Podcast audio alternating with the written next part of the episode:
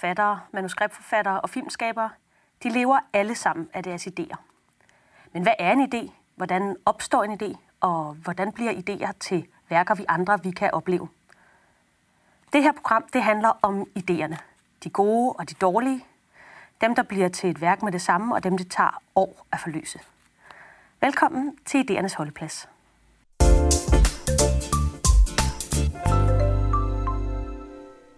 Og øh, min gæst i dag, det er dig, Lotte K. Andersen. Ja. Du debuterede i 2014 med romanen Hambros Allé 7913, og siden kom den selvstændige efterfølger 100 dage, og derefter Syv Sind.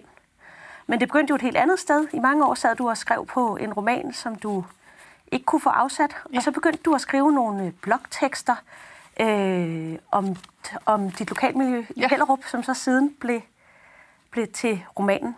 Og øh, nu er du så... Øh, i år udkommet med den roman, du har med, som ligger på bordet foran dig, som hedder Den inderste kerne, ja.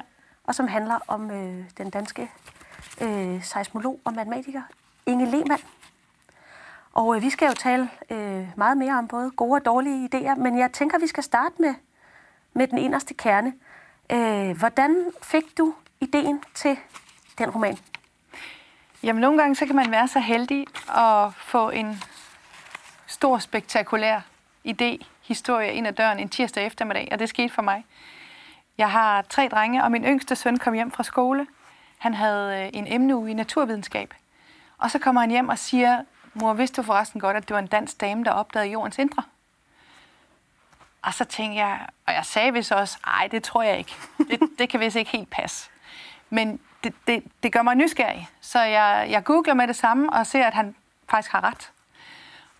Og det kan jeg simpelthen ikke begribe, at, at noget så stort er foregået, eller at vi har en stor dansk stjerne på den måde, og jeg har aldrig hørt om hende. Øhm, så det, det, det læser jeg sådan lidt mere om, men på det tidspunkt er jeg netop ved at skrive øh, 100 dage. Jeg er ved at skrive en anden roman, og senere skriver jeg en anden roman igen. Så, så, så det er som om det er nogle år siden også? Ja, det er en, det er en 5-6 år siden, han kom hjem. Så, så jeg lader det ligge, men det er kun godt, fordi gode idéer skal have tid til at modne. De skal have tid til at lægge.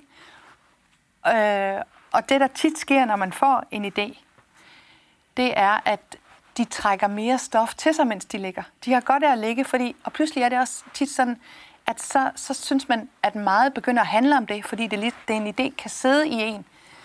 Og så er det som om, det suger andre ting til sig. For mig skete der så det, at, at, at jeg havde hørt om Inge Lehmann tilfældigvis, og så sker der det, at i 2017 bliver der rejst et monument over hende. Vi har ikke hørt om hende i alle de her år. Og pludselig bliver der rejst et monument over hende. Øh, og, i, og, og, og så året efter går jeg i gang med at skrive om hende.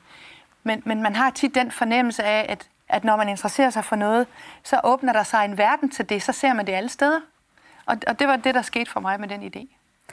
Og så får du ideen, skriver den ned, i, læser lidt om det, og skriver så din roman færdig, skriver en anden roman, ja. og, og så går du så, øh, efter at du har skrevet Syv Sind, og den sikkert er udkommet, og du har lavet noget pressearbejde, og hvad man nu ellers gør, ja. så, øh, så vender du tilbage til Inge Lehmann ideen. Ja, så havde jeg, så havde jeg, øh, jeg havde faktisk tre idéer. Og, øh, og jeg kunne ikke rigtig gøre op med mig selv, hvad der ville være det rigtige. Så jeg tog et møde med min redaktør, og der var han slet ikke i tvivl. Han sagde, den der idé om, om videnskabskvinden. Hende vil vi gerne læse om. Det er en virkelig stærk idé.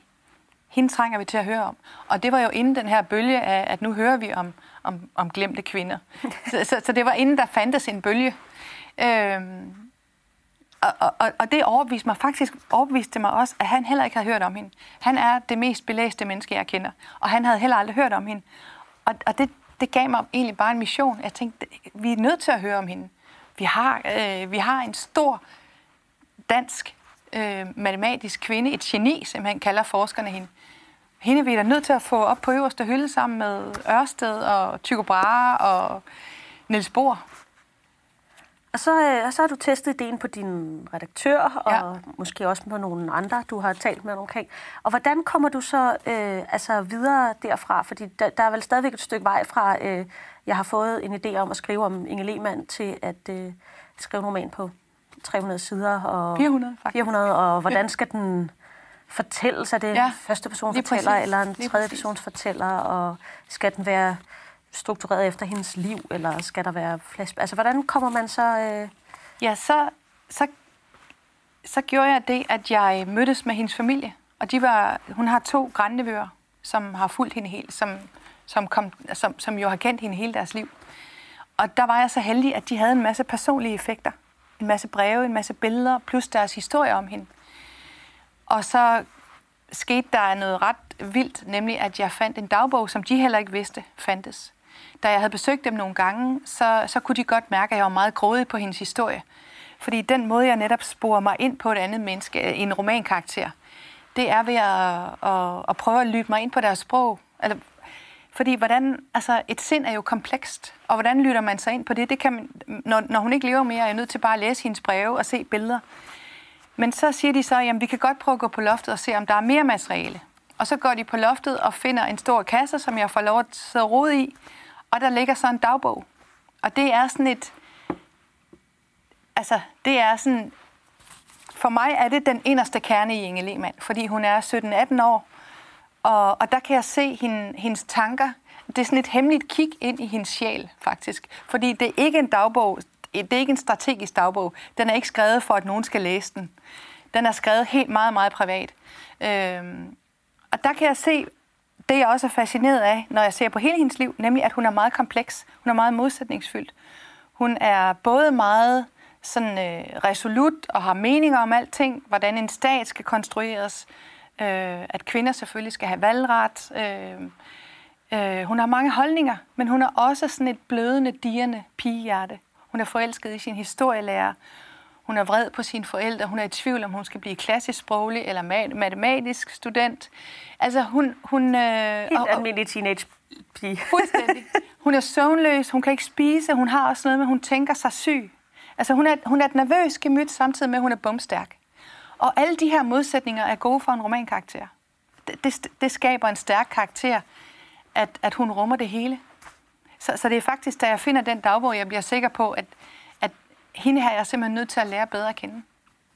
Og også der, du begynder at finde, hvad skal man sige, en, en fortælle øh, stemme, og en, ja. øh, sikkert også vurdere, hvordan, hvem skal være fortælleren. Altså er det hende, ja. der er fortælleren, eller ja. har man en anden? Og det har jeg så faktisk ændret undervejs.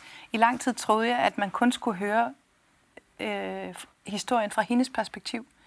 Men det kunne jeg se blev for iltfattigt på en eller anden måde. At vi kun var inde i det her højt begavede menneskes hoved. Jeg havde også brug for et blik udefra. Så, så i lang tid havde jeg kun tekst, som handlede om, øh, om Inge Lehmann selv. Hvordan hun tænker. Men, men så er der en, en meget stor brevveksling mellem hende og, hende og hendes søster.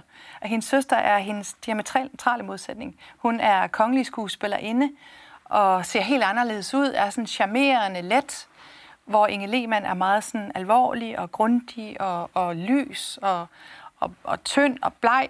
Der, altså de to søstre har så meget dynamik mellem sig, og det er der også i brevvekslingen. Så, så, så jeg, jeg tager også søsteren ind for at få hendes, så får jeg også et blik udefra på Inge Lehmann, og det havde jeg også brug for. Hvordan hun virker i verden, hvordan er hun, hvordan ser andre hende. Og da jeg så havde det, så kunne jeg se, at det var meget forfriskende. Øh, en roman har meget brug for, at man skifter i kadence, og der er nogle brud. Og så tog jeg også hendes kolleger ind, og hendes chef, og hendes forældre. Og det synes jeg bliver til sådan en, sådan en øh, mosaik, eller sådan et puslespil, øh, som jeg godt kunne lide. At jeg ligesom belyser hende fra alle de her forskellige facetter. Når så du får sådan en idé, som at, øh, at du må have søsteren med, og et ja. andet perspektiv og sådan noget. Hvornår ved man så, altså hvordan træffer man en beslutning om at gå med det? For jeg går ud fra, at man tænker, det kunne være en god idé, jeg har brug for et andet perspektiv. Øh, ringer du til din redaktør og taler med vedkommende. Øh, på et eller andet tidspunkt er man nødt til at beslutte sig for ja. at gå med en idé, kan man sige. Ja. Jeg synes, det der er så privilegeret ved at være en forfatter, der rent faktisk bliver udgivet, det er, at du netop har en virkelig dygtig redaktør med. Øh, det, der er så ubarmhjertigt ved ikke at være udgivet og sidde med sin debutroman, der, der, det, der er ikke nogen til at hjælpe dig. Der er ingen, du kan spørge. Der er ingen, der har et, et, øh, et venligt professionelt, interesseret blik på din tekst, der, der sidder man og kæmper med det selv, tit i overvis jo. Øh, men, men i sådan et tilfælde der, så vil jeg typisk sende øh, øh, måske ikke det hele, men, men nogle sider, måske 50-100 sider til min redaktør, og så vil vi holde et møde, når han har læst. Eller de har læst. Jeg har faktisk, jeg har faktisk to redaktører nu. Øh, og og det, det, er, det er jo enormt befordrende, at man har den hjælp.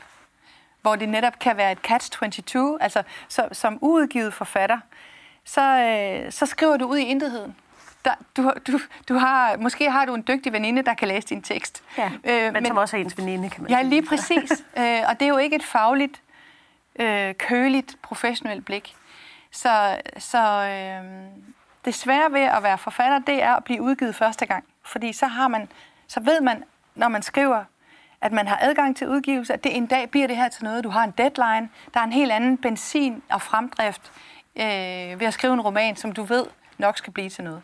Ja, du faktisk allerede kontaktede øh, din redaktør, dengang du tænkte, ja. jeg har de her, ja. at du sagde tre idéer. Ja. Øhm, det var også, altså, er du sådan en, der får øh, virkelig mange idéer hele tiden, eller er du sådan en, der får en idé, og så er det den, du arbejder øh, intensivt med i, i en længere periode? Altså, jeg er sådan en, der får mange idéer, men de er sandelig overhovedet ikke gode alle sammen. Ja, det er meget sjældent, får jeg en virkelig god idé, eller hvad jeg selv synes er en god idé. Men ja, øh, så mange idéer skriver jeg heller ikke ned. Altså mange idéer vil, er faktisk ikke engang idéer, de er indfald eller indskydelser. Øh, og, og, og hvis jeg skriver dem ned, så kan jeg allerede se hurtigt en dag efter, at ej, det går ikke. Der, der er ikke liv i det. Men de gode idéer, de bliver siddende. Dem, øh, dem glemmer man ikke. Men derfor er det alligevel godt at, at skrive dem ned. Øh, nu sagde du, nogle af dem er bare sådan indfald og slet ja. ikke idéer. Øh, har du en sådan distinktion på, hvornår er det et indfald, og hvornår er det en idé? Jeg, jeg tror, at en idé er sådan en, som kan foldes ud på mange måder, og som tiltrækker andre idéer. Øhm, altså for eksempel den her idé med at skrive om Inge Lehmann, den, den suger af et andet dyb, kan man sige. Fordi ja, der er en stor interessant kvindeskæbne, men, men, den, men det er også en idé, der gør, at jeg kan bringe noget stof med, som jeg, for, øh, som jeg selv har med. Altså, en god idé resonerer med en på en eller anden måde. Øh, der kan man bringe det, man har, alle de øh, erfaringer, man har, den viden, man har, det, man nu har gjort af, det kan man kaste ind i den her pulje, som, som en, at en god idé kan danne en ramme, hvor du så kan, kan få lov til at skrive eller tænke af, af nogle veje, som, som ligger i dig på en eller anden måde. Så, så, så jeg tror ikke, gode idéer kan ikke være taktiske. Øh, det kunne måske, man kan ikke bare sige, at det kunne måske være smart at skrive om sådan en her, eller hende her, eller ham her, fordi måske vil det så blive en bestseller. Sådan tror jeg ikke, man kan tænke. Det er nødt til at være noget, hvor der virkelig er en klangbund i en selv. Hvor, man, hvor, altså, det er som om, man har sådan et rodnet af ting, der interesserer en, eller noget, man ligesom kan byde ind med nogle, nogle øh, ja, det er det, man kalder sit stof. Øh, og jeg tror, at en god idé resonerer med det. Det, det trækker, øh, det, det har en dyb rod i en på en eller anden måde. Du kaldte det et magnetfelt, tror jeg, indledningsvis. Altså det der med, at hvis man har den en rigtig idé, så trækker den alt muligt andet i ens ja, ja. stof, eller alt muligt andet, man støder på ind. Ja. At, øh... Ja, at det, der, øh, det tiltrækker. En god idé trækker en masse andet med sig. Det, det er sådan, jeg bedst kan beskrive det. Så siger du, du får også, øh, du får også rigtig mange øh, dårlige idéer. Ja. Der er ikke kun øh, gode idéer. Nej. Altså, hvad er den dårligste idé, du nogensinde har fået? Jamen, de dårlige idéer dyrker jeg jo ikke. dem dem øh, skynder jeg mig at kassere. Så det er svært at sige min dårligste idé, faktisk. Dem, dem er der rigtig mange af. Men, øh, men de, de får ikke lov at leve, for jeg ved det egentlig godt selv. Og jeg kan også, øh, hvis, jeg, hvis jeg fortæller andre om det. Jeg kan faktisk engang fortælle min redaktør om min jeg synes, det kunne være sjovt sådan noget med øh, at skrive om det her med kærlighed, der opstår på nettet. De her flygtige, hvordan kan noget, de her, alle de her reality-programmer om kærlighed, øh, hvordan vi kan, altså det her sådan meget spekulativt omkring kærlighed, hvordan kan man, kan man finde det rigtige match på nettet? Det kan man selvfølgelig godt, men, men, men jeg havde lyst til at lave noget om, jeg læste om et helt absurd japansk program, om hvordan de forsøgte at skabe øh, kærlighedsmøder. Og, det, og jeg, det kunne jeg godt tænke mig at lave noget om, men der, der kunne jeg godt se, han, han er jo ikke sådan en, der siger nej. Man må aldrig bare sige nej, når man er sådan en sparringspartner. Øh, jeg kunne godt se på hele hans kropsprog, det, den gad han i hvert fald ikke at læse. Han stillede ikke så mange opfølgende spørgsmål. jeg læste på et tidspunkt et interview med en dansk øh, forfatter, som fortalte, at øh, vedkommende skrev aldrig idéer ned første gang, øh, han fik dem. Altså fordi han havde sådan en overvisning om, at hvis det var rigtig gode idéer, så kom de tilbage. Øh, og det tænker jeg på, var, ligesom var forskellen på indfaldet af ideen. Altså det her med, at, at idéer, de ligesom har det med sådan at, at dukke op. Altså jeg tænker selv, hvis du ikke havde skrevet Inge Lehmanns navn ned første gang, så var hun nok kommet tilbage til dig. Ja, ja. Øh, men hvordan arbejder du sådan med, med, med, eller forvalter dine idéer? Altså samler du dem et sted? Har du en ja. notesbog eller et ark, dokument på din computer? Eller? Jeg har bunker af notesbøger, bunker af løse lapper og masser af dokumenter på min computer. Jeg, jeg, jeg skriver dem faktisk ned. Øh, jeg tør ikke andet. Øh, jeg tror simpelthen, at nogle tanker kommer kun én gang. Nogle gange så er den idé eller den tanke kun opstå lige præcis det sted, fordi du kommer af det, og, og lyset falder ind på den måde. Jeg, jeg, vil, jeg, har ikke, jeg vil ikke have nerver til ikke at skrive det ned. Øh, og det, det, det kan jeg tit være glad for, at jeg, at jeg gør. Og så er det jo let bare at lade det ligge, øh, hvis det ikke har værdi. Hvad er det så, du skriver ned? Altså er det øh, Inge Lehmann, dansk øh, seismolog, øh, eller er det, er det også sådan... Øh, jeg har lige læst øh, den her roman, som gav mig, øh, fik, fik sat nogle tanker i gang om, øh, det ved jeg ikke, hvordan øh, vi interagerer i kærlighedsrelationer, øh, eller hvordan søstre kan have en spændende dynamik, eller sådan. Ja. Er det alt? Øh... Jamen, det er mine tanker, og det er tit... Øh det kan tit være helt hulter til bulter, men jeg ved jo egentlig selv, hvad jeg mener. Det kan også være links, hvis jeg lige læser en spændende artikel. Jeg gør meget det, at jeg læser mig ind på idéer. Jeg læser mig ind på stof. Så søger jeg alle mulige steder øh, som jeg samler nærmest i sådan et stort brutodokument. Og så har jeg ligesom alle mulige ting. Øh, nogle gange kan sådan et brutodokument være på 600 sider. Øh, og, men det er fordi, at, at det er en rigdom. Det er noget at blive inspireret af, det er nogle steder at gå hen, og, øh, og, og det er jo let bare at lade det ligge, og så tage ud af det her store brutodokument øh, på 600 sider, er der måske 20 sider, som, som virkelig, øh, som jeg skal bruge til noget. Men det er jo lige meget. Altså, det, det er bare med at samle ind og lade sig ligesom bade i det. Bade i, i det sprog, der er omkring Inge Lehmann for eksempel, eller de muligheder, der er i det. Er der nogle gange så sådan idéer, der vandrer videre? Altså øh, ting, du nu ikke har fået med i øh, den inderste kerne, som måske kan dukke op ja. i ja. din næste roman, eller tre romaner længere frem? Det kan sagtens ske. Jeg søger faktisk også meget i mine egne dokumenter, fordi at der ved jeg, at der kan ligge noget om lige præcis det. Og... Øh, i min første roman, som aldrig blev til noget, som faktisk, jeg har faktisk skrevet øh, fem romaner, men der er kun fire, der er udgivet. øh, men den handler om faktisk den situation, du er i. Altså at, at være gravid og få børn og, og, og, og, og synes, at jeg at, at, man, at man ændrer så meget. Hele ens perspektiv på tilværelsen ændrer sig, når man pludselig skal være mor. Det gør det gjorde rigtig meget ved mig, og det skrev jeg om. Og, og, og det var sådan en morroman, 15 år før vi fik den her morbølge, som vi er i nu. Øh, og, men med eneste, i alle mine bøger er der noget om moderskab, eller det at være gravid, eller være en del af en familie, noget med små børn, noget med øh, alt, alt, hele det her beskytterinstinkt, alt, alt det, der øh, kommer til live i en, når man, i, når man bliver mor. Og når i, i alle mine romaner går jeg tilbage og stjæler reservedel fra mig selv, fordi jeg havde så meget om det, om, om, om, om lige præcis det, den del af tilværelsen og den del af en selv. Så, så man må aldrig smide væk. Man må aldrig smide væk. Man skal lade det blive stående, fordi øh, man kan bruge det. Man kan sagtens være, man kan bruge det til noget andet. Ja. Øh. Altså, jeg kunne godt tænke mig at vende lidt tilbage til den der, fordi som du selv sagde, du har arbejdet på den i årvis, ja. og, det, øh, og det blev aldrig til noget. Altså, har du, et, har du et bud på, hvorfor det skete? Var det en dårlig idé, eller manglede du øh, redskaberne til at forløse den idé? Øh... Altså, jeg tror faktisk ikke, det var en dårlig idé. Og det synes jeg, det her med, at vi nu interesserer os meget for moderskab i litteraturen, og, og med alle de kvinder, der gør det rigtig godt lige nu. Og, og, og, og faktisk Luciana vil min bog have passet perfekt ind i det. Så jeg tror faktisk ikke, det var, det var ikke nogen dårlig idé. Men, men jeg havde ikke selvtilliden, jeg havde ikke tiden, jeg havde ikke troen på, at jeg kunne løfte, og jeg havde jo netop ikke redaktørhjælpen. Øh, så så øh, så derfor, altså jeg havde tre små børn, og jeg havde en virksomhed, jeg skulle passe, så, så jeg listede mig op og skrev mellem 5 og 7 om morgenen. Øh, og, og havde ikke adgang til, til, til god sparring. Så kunne jeg finde på at sende det til en veninde, som, som havde sine egne øh, meninger om det, og, og, og, og det tog så energien fra mig, eller så kunne jeg vise det til min mand. Jeg kan huske, jeg, jeg viste det til min mand, og jeg troede, det var en gave, jeg havde foræret ham. Jeg havde bundet en rød sløjfe omkring, og han faldt i søvn. så, så det igen, altså...